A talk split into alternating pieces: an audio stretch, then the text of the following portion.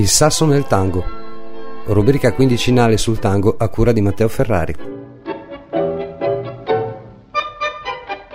Benvenuti alla puntata numero 1 del Sasso nel Tango. Io sono Matteo Ferrari e per un po' di puntate, una quindicina, vi presenterò quelli che sono tra i maggiori componenti, musicisti e grandi compositori appunto del tango. Il tango, voi lo sapete, è una musica che nasce in Argentina ed è diventata universale, è diventata appunto internazionale, e se dobbiamo andare a cercare un musicista che abbia appunto dato il passaporto per questa universalità al tango, di sicuro è Astor Piazzolla. Astor Piazzolla sicuramente sarà uno dei nomi che quasi tutti quanti voi ricorderete, lo avrete visto in televisione, comunque non lo potete dimenticare perché lo sentite tante volte, sia come musiche per film che anche per musiche per spot pubblicitari. E comunque niente, andiamo un po' ad analizzare questo grande compositore del secolo passato. Astor Piazzolla, all'anagrafe si chiamava Astor Pantaleon Piazzolla, nasce l'11 marzo del 1921 a Mar del Plata, una cittadina vicino a Buenos Aires, figlio di Vicente Piazzolla e Assunta Mainetti, che sono immigrati di seconda generazione di origine italiana. Lui si è sempre vantato di questa sua italianità. Figlio unico, e ben presto, per motivi di lavoro, la sua famiglia si trasferisce a New York, e quindi la sua infanzia non è argentina, è newyorkese. Infatti nel 1925 si stabiliscono a New York e pare appunto che l'infanzia a New York di Astor non sia tanto facile. Se vi ricordate quel film bellissimo di Sergio Leone, C'era una volta in America, potete immaginare che cosa potesse essere vivere per le strade di New York e per i vicoli appunto nelle zone più popolari. Forse proprio per questo, per questa difficoltà di inserirsi in questa società molto, molto chiusa, che per dargli qualcosa a cui pensare, su cui impegnarsi, suo padre Vincente compra per pochi dollari un bandoneon usato da un rigattiere. Il bandoneon, premetto, è uno strumento, è lo strumento di eccellenza proprio del tango, è uno strumento amantice, diatonico, molto particolare e molto difficile da suonare. Però per il piccolo Astor non ci sono minimamente problemi. A 8 anni ci si butta dentro, anima, corpo, prende lezioni in musica da un musicista, Andrea D'Aquila, e poi nel 1931 compone il suo primo brano, Marionetta spagnola, che lo registra su un acetato non commerciale, un po' come se oggi registrassimo qualcosa col nostro telefonino. E nel 1933 la corsa verso la musica di Astor continua e prende lezioni da un altro musicista e compositore, pianista di origine ungherese, Béla Wilda, che era stato addirittura allievo di Rachmaninoff. Piazzolla afferma appunto nelle sue memorie che è grazie appunto a Béla Wilda che lui apprese ad amare Johann Sebastian Bach e la musica di Bach. Infatti c'è qualche cosa che collega Astor Piazzolla a Bach, tutti e due sono dei riformatori della musica, Bach per la musica appunto, la musica classica nel Settecento, e Astor per questo tipo di musica molto particolare che avrà una grandissima espansione anche in altri settori musicali. Negli anni 30 comunque sono un po' il momento di svolta per Astor Piazzolla, perché grazie alle conoscenze di suo padre conosce Carlos Gardel. Carlos Gardel era il più grande musicista e cantante di tango del mondo, era conosciuto in tutti e 5 i continenti. Sarà comunque un'amicizia che durerà molto poco, perché infatti Carlos Gardel sfortunatamente perirà assieme a tutto quanto il suo gruppo in un incidente d'aereo all'aeroporto di Medellin in Colombia nel 1935 mentre è in tournée. E comunque Carlos resterà abbagliato da questo piccolo ragazzo, da Astor, la capacità che aveva già di suonare da giovane, tanto che lo vuole appunto in un film che sta girando in quel momento a New York, che si chiama Il dia che me chiera, e gli chiederà appunto di suonare alcune parti musicali per il film, e addirittura appare anche in una piccola sequenza appunto di questo film facendo le parti di un ragazzino, uno scugnizzo. E comunque dobbiamo dire che se oggi di Astor Piazzolla possiamo parlare, possiamo dire grazie a suo padre, non tanto quanto per il bandoneon che gli comprò, ma perché negò a Carlos Gardel di portare Astor in tournée con lui nel 1935. Gli disse: no, mio figlio deve continuare gli studi e poi quando sarà grande, se vorrà, potrà fare qualche cosa. Carlos Gardel, che era un uomo, era un signore, disse: sì, rispetto le vostre decisioni, ne riparleremo quando torneremo. Non tornò mai più. Ed è così appunto che la storia di Astor comincia a prendere una svolta verso quello che sarà il suo futuro nel tango. Il dia che me quiera, la rosa che inganara, se vestirà de fiesta con su mejor color. Al viento las campanas dirán que eres mía y locas las fontanas se contarán tu amor.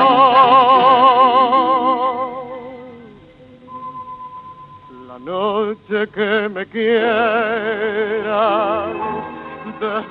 Nel 1936 la famiglia Piazzolla si ritrasferisce definitivamente a Mar del Plata e Astor lì comincia a suonare con alcuni gruppi musicali di secondo ordine, orchestrine per sale da ballo, matrimoni, piccoli ricevimenti. Diciamo che se Béla Wilda aveva fatto amare Bach ad Astor, Elvino Vardaro, un bravissimo e virtuoso violinista del tango, gli fece capire come doveva essere interpretato il tango. Astor lo ascoltò alla radio per la prima volta. Vardaro suonava un tango che si distingueva dal solito tango per le orchestre da ballo. Era un tango pulito, asciutto, essenziale. Era fondamentalmente il tango che voleva suonare Astor. Però purtroppo Mar del Plata non era certo il luogo dove poter diventare un grande musicista. E così, per potersi esprimere al meglio, Astor doveva necessariamente andare a giocare nella Serie A del tango e in quel momento la Serie A del tango significava Buenos Aires. Doveva trasferirsi a Buenos Aires. Così ci si stabilisce nel 1938, quando non ha ancora 18 anni, ne ha soltanto 17. È una gavetta dura, perché Buenos Aires è una città grande, ci sono molti locali, ma ci sono anche tante orchestre e tanti musicisti. E così, per sbarcare il lunario, continua a suonare appunto nelle orchestrine di secondo ordine, finché nel 1939 ha una grandissima opportunità, quella di entrare nell'orchestra di quello che allora viene considerato il re del tango, Aníbal Troilo.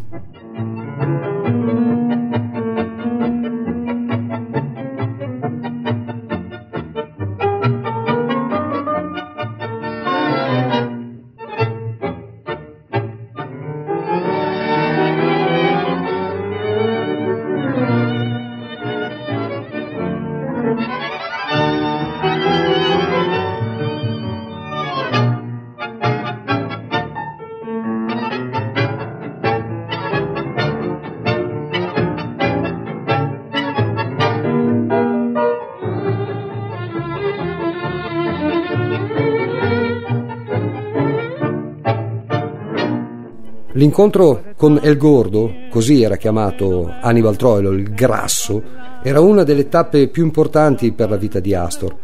Aníbal comprende subito di avere tra le mani un talento unico, un genio dalle possibilità infinite.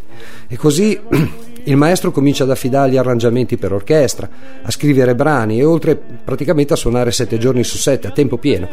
E proprio grazie a quell'impatto con questo grande mondo del tango, appunto, che Astor si rende subito conto che quello che ha imparato fino a quel momento non è sufficiente. Così nel 1941 si rimette a studiare con Alberto Ginastera, che è uno dei fondatori oltretutto della cosiddetta musica colta argentina, nonché fondatore del Conservatorio di La Plata.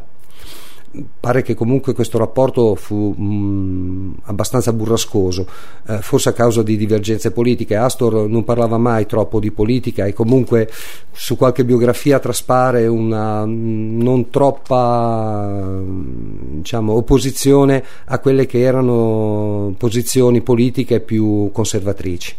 Sta di fatto comunque che nel 1942 inizia a prendere lezioni di piano da un altro famoso musicista argentino, Raúl Spivac, Da questi studi nel 1943 inizia a comporre brani di carattere erudito, come la suite per archi e arpa. Comunque la guida dell'orchestra tipica che accompagnava il cantante Francesco Fiorentino causa nel 1944 la fine della collaborazione con Troilo. Per Astor la guida di un'orchestra tutta sua è una grande occasione, sa bene che con Troilo sarebbe sempre rimasto all'ombra di un grande appunto come Hannibal, solo come esecutore e collaboratore.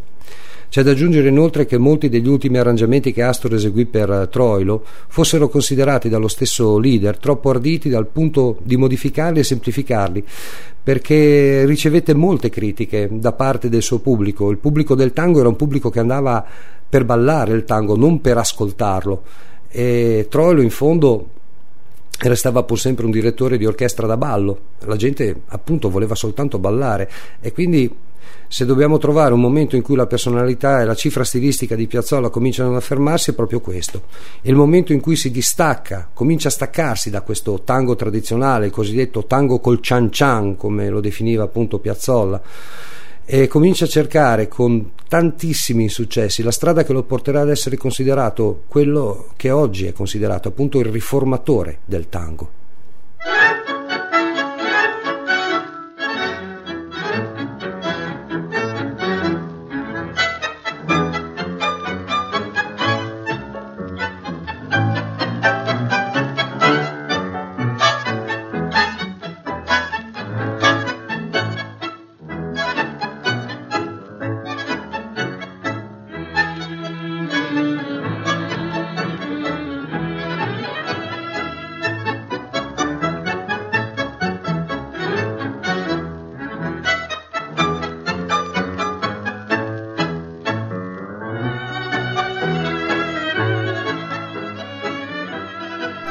Nel 1946 Astor lascia la guida dell'orchestra di Fiorentino per dedicarsi alla formazione di un'orchestra tutta sua. Strutturalmente la sua formazione rispecchia la medesima composizione di tutte le altre formazioni dell'epoca, ma Astor inizia a sviluppare composizioni con un maggiore criterio armonico e dinamico, cosa che gli attira non poche critiche e polemiche. Astor non si preoccupa di questo, guarda avanti, non vuole compiacere un pubblico, ma fare qualcosa di nuovo. Così scioglie la formazione nel 1949 e abbandona il bandoneon per dedicarsi totalmente allo studio della composizione. Studia Bartók, Stravinsky. Con il direttore d'orchestra e violinista tedesco Hermann Scherken studia direzione d'orchestra, ascolta molto jazz. Astor ha appena 28 anni ed è forse questo il suo periodo più difficile, perché Astor è alla ricerca di qualcosa che non c'è, però si fa sempre come in questi momenti, si prende di tutto e si ascolta di tutto per non trovare poi niente. Il nuovo Astor nasce proprio in questo periodo. Tra il 50 e il 54 compone alcune opere dove il suo tango si discosta totalmente da quello tradizionale. Opere come Paralucirse, Tanguando, Preparense, Contrabecando, Triunfal, Lo che vendrà non gli attirano solo più critiche, ma sono in tanti a gridare al vero scandalo, al vero e proprio scandalo. Nel 1953 partecipa al concorso Fabien Sevinsky con la Sinfonia Buenos Aires. Piazzolla vince il primo premio. L'opera viene diretta dallo stesso Sevinsky dall'Orchestra Sinfonica della Radio di Stato alla Facoltà di Diritto di Buenos Aires. Astor aveva inserito in un'orchestra sinfonica 2 bandoneon e questo fece scoppiare lo scandalo, tanto che vi furono veri e propri tafferugli alla fine della esecuzione nella sala. Oltre alle critiche, ma ormai Astor ci aveva già fatto il callo, piove anche una borsa di studio dal governo francese, aggregata come premio al concorso appena vinto. Per Astor era la possibilità di staccarsi da Buenos Aires per un po' di tempo, andarsene via, andare fuori a studiare, e a Parigi l'aspetta Nadia Boulanger. Tuttora Nadia Boulanger è considerata una delle più grandi insegnanti e pedagoghe musicali del Novecento. Basta ricordare che Nadia Boulanger ebbe come allievi, oltre ad Astor Piazzolla, musicisti del calibro di Bernstein, Herbie Hancock, Aaron Copland, Quincy Jones, Gershwin e Philip Glass, per citare uno degli ultimi. Di tutti gli incontri che fece nella sua vita, quello con la Boulanger fu per Astor sicuramente il più importante. Cercando di nascondere però il suo passato tanguero, Astor mostrò quello che più di classico aveva fino a quel momento composto, ma alla richiesta di suonare un tango Astor chiaramente non poté esimersi e suonò per Nadia uno dei suoi brani a quel momento più celebri, e anche oggi è considerato uno dei più belli, Triunfal. La risposta della musicista fu: Astor, le sue opere sono ben scritte, però È in questo che vedo il vero Piazzolla, non lo abbandoni mai.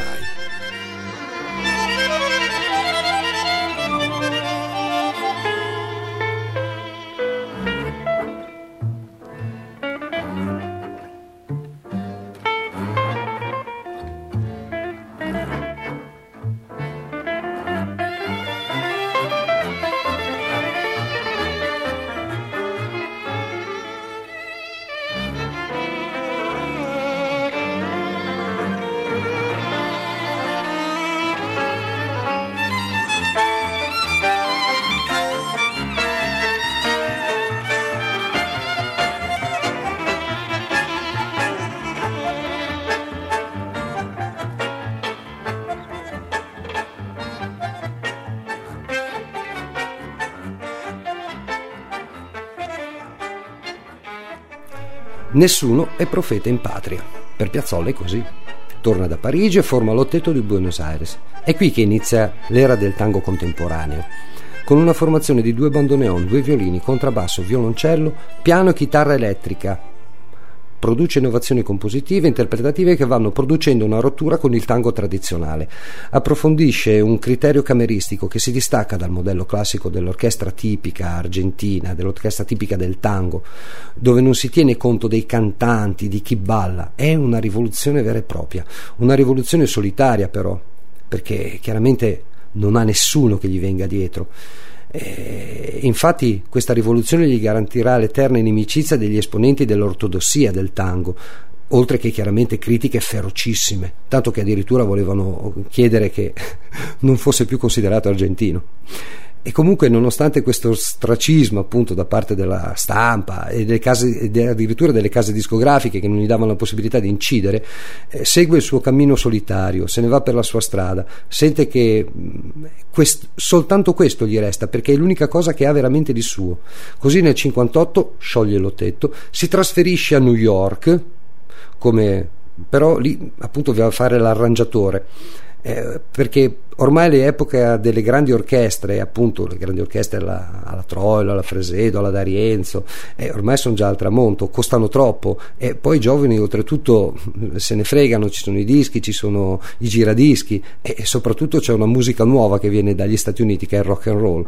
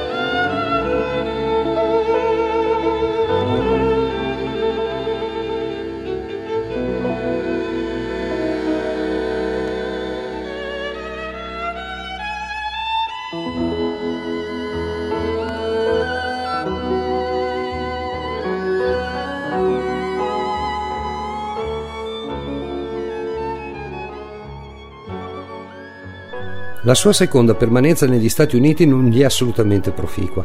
Cerca di assimilare il tango col jazz, ma i risultati sono spaventosi. È qui, appunto, all'estero, che lo coglie improvvisa la notizia della morte di suo padre Vincente, al cui lui era molto legato e che lui chiamava Nonino, e lo chiamavano Nonino appunto anche i figli di Astor, Diana e Daniel, che aveva avuto dalla sua prima moglie, Dede Wolf. la profonda tristezza di questo lutto. Oltretutto lui è a New York in quel momento, appunto, lo porta a scrivere uno dei suoi brani più celebri, appunto, del nuovo Astor Piazzolla, appunto, che si chiama Adios Nonino, che è dedicato a suo padre, che abbiamo ascoltato nella traccia precedente. Così torna a Buenos Aires e rifonda un quintetto col nome di Nuevo Tango: chitarra elettrica, piano, bandoneon, violino, basso. Sarà uno dei periodi più felici di Astor e uno di quelli che gli darà maggiori soddisfazioni. Oltretutto comincia a collaborare anche con personaggi di un certo calibro, infatti collabora con il poeta argentino Luis Borges, che sosteneva che il tango lo avesse ucciso Gardel, perché lui si era messo a fare questo tango dove nei testi, appunto, si parlava dell'amore, della fidanzata e tutto quanto, mentre invece Borges sosteneva che il tango fosse una cosa da uomini, né più né meno. In fondo Astor, pur essendo un riformatore, era più vicino a quella sintesi, appunto, di origine del tango di quanto si possa credere. Gardel, appunto, dicevamo che l'aveva trasformato in una cosa da signorine, Borges sosteneva completamente il contrario. E quindi questa implacabilità maschile del tango, appunto, che Borges rivendicava, si trova moltissimo nell'implacabilità di tanti brani di Astor Piazzolla di quel periodo. C'è molto di quel pensiero, è un pensiero ieratico, inesorabile, appunto, maschile, che pochi in quel momento avrebbero comunque sostenuto. Da Borges Piazzolla passa ad Horacio Ferrer. Con la sua collaborazione compone la famosissima Ballada para un loco, col quale ottiene il secondo posto al primo Festival Hispano-Americano del 1967. E così entriamo negli anni 70, che vedono Astor molto attivo in Europa. Infatti Astor si trasferisce in Europa, soprattutto in Italia, dove lavora per una casa discografica, la Milan, e compare anche in molte serate televisive accanto a Mina e a Milva. Noi ce lo ricordiamo, almeno i più vecchi, io me lo ricordo, ero piccolino, ma appunto suonare il bandoneon seduto su uno sgabello, cosa che non faceva assolutamente mai nessuno. Ma sono anni, questi qui, appunto, della sua permanenza europea, di intensissimo lavoro, e appunto in questa a causa di questa frenetica attività che il suo cuore comincia a avere dei problemi. Infatti nel 1973 arriva il primo infarto e costringe questo a ridimensionare molto dei programmi di Astor. Comunque lui si fermò in Italia per 5 anni e il contratto discografico che aveva era molto esigente, gli costringeva a produrre molto materiale, ed è proprio qui in Italia che compone quello che da tutti è considerato il suo biglietto da visita.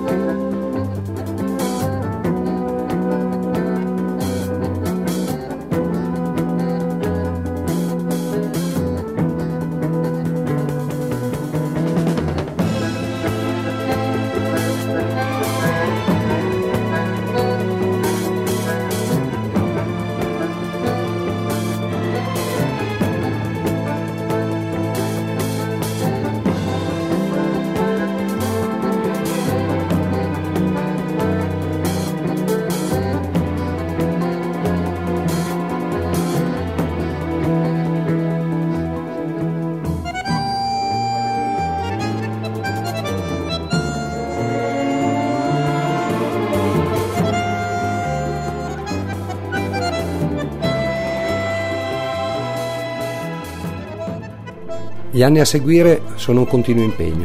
La musica di Astor, quella musica che non era più tango, ora è per molti il tango. Come dice lo stesso Piazzolla, questo non è il tango del cian cian alla fine.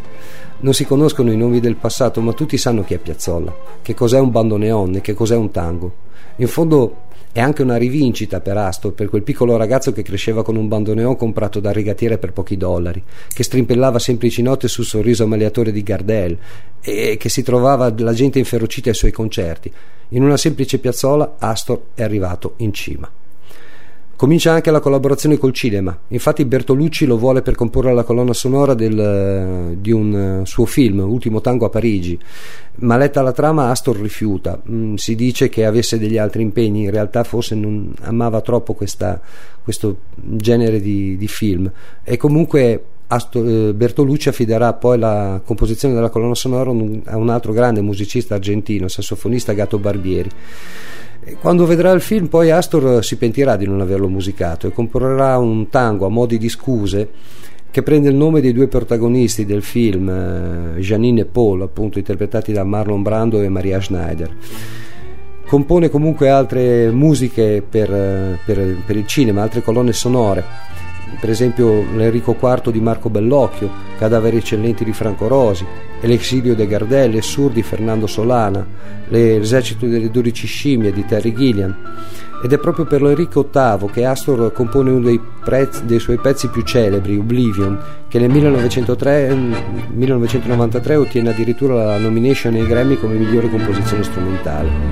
San Juan y Boedo antiguo, pintado de cielo, Pompeya y más allá la inundación, tu melena de novia en el recuerdo, tu nombre flotando en el adiós, la esquina del herrero, barro y pampa, tu casa, tu vereda y el zanjón, y un perfume de yuyos y de alfalfa que me llena de nuevo el corazón. Paredón y después sur, una luz de almacén, ya nunca me verás como me viera, recostado en la vidriera, esperándote. Ya nunca alumbraré con las estrellas nuestra marcha sin querellas por las noches de Pompeya, las calles y las lunas suburbanas, y mi amor en tu ventana, todo ha muerto, ya lo sé.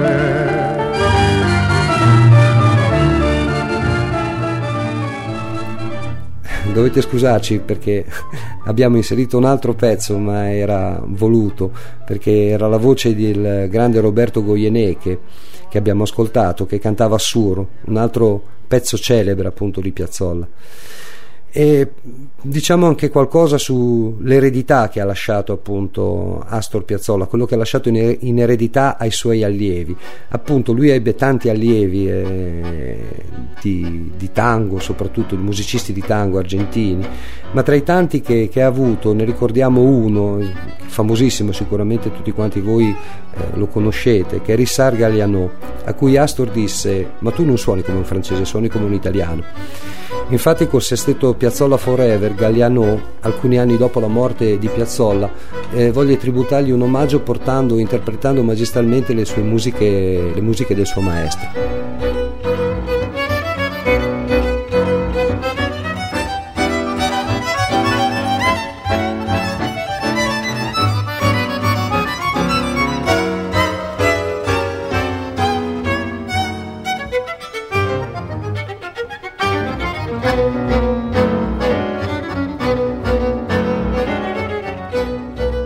Per chiudere, diciamo che Piazzolla, essendo arrivato in cima comunque, nel 1987 a Central Park di New York, davanti a un pubblico immenso, Astor tiene il suo più grande concerto di tutta la sua storia, che è fondamentalmente una sorta di chiusura del cerchio, di rivendicazione storica per quella città che lo aveva ospitato ma mai accettato. Adesso era lì, sopra il palco, e sotto di lui era tutto quanto pieno, trabordante di gente. Erano lì davanti ai suoi piedi a pendere dei tasti del suo strumento. Astor ha vinto, ma il prezzo da pagare è molto alto, perché infatti nel 1988 viene sottoposto a una serie di interventi chirurgici, viene sottoposto appunto a bypass quadruplo. Sembra che si possa riprendere, ma nel 1990 una trombosi cerebrale lo manda in coma e infatti morirà poi dopo 2 anni praticamente di coma a Buenos Aires nel 1992.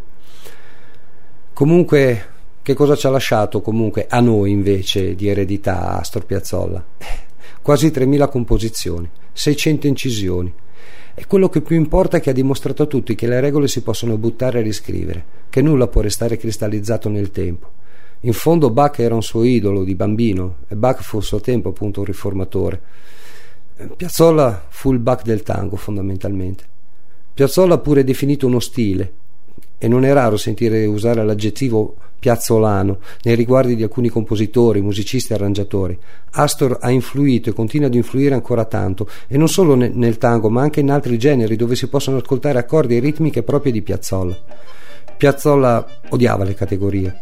In un'intervista gli chiesero che cosa fosse questo tango nuevo, e lui rispose: ma guardate che io non faccio tango nuevo, non esiste il tango nuevo, esiste questo tango che nasce nella pancia della mia città, è solo il tango di Buenos Aires.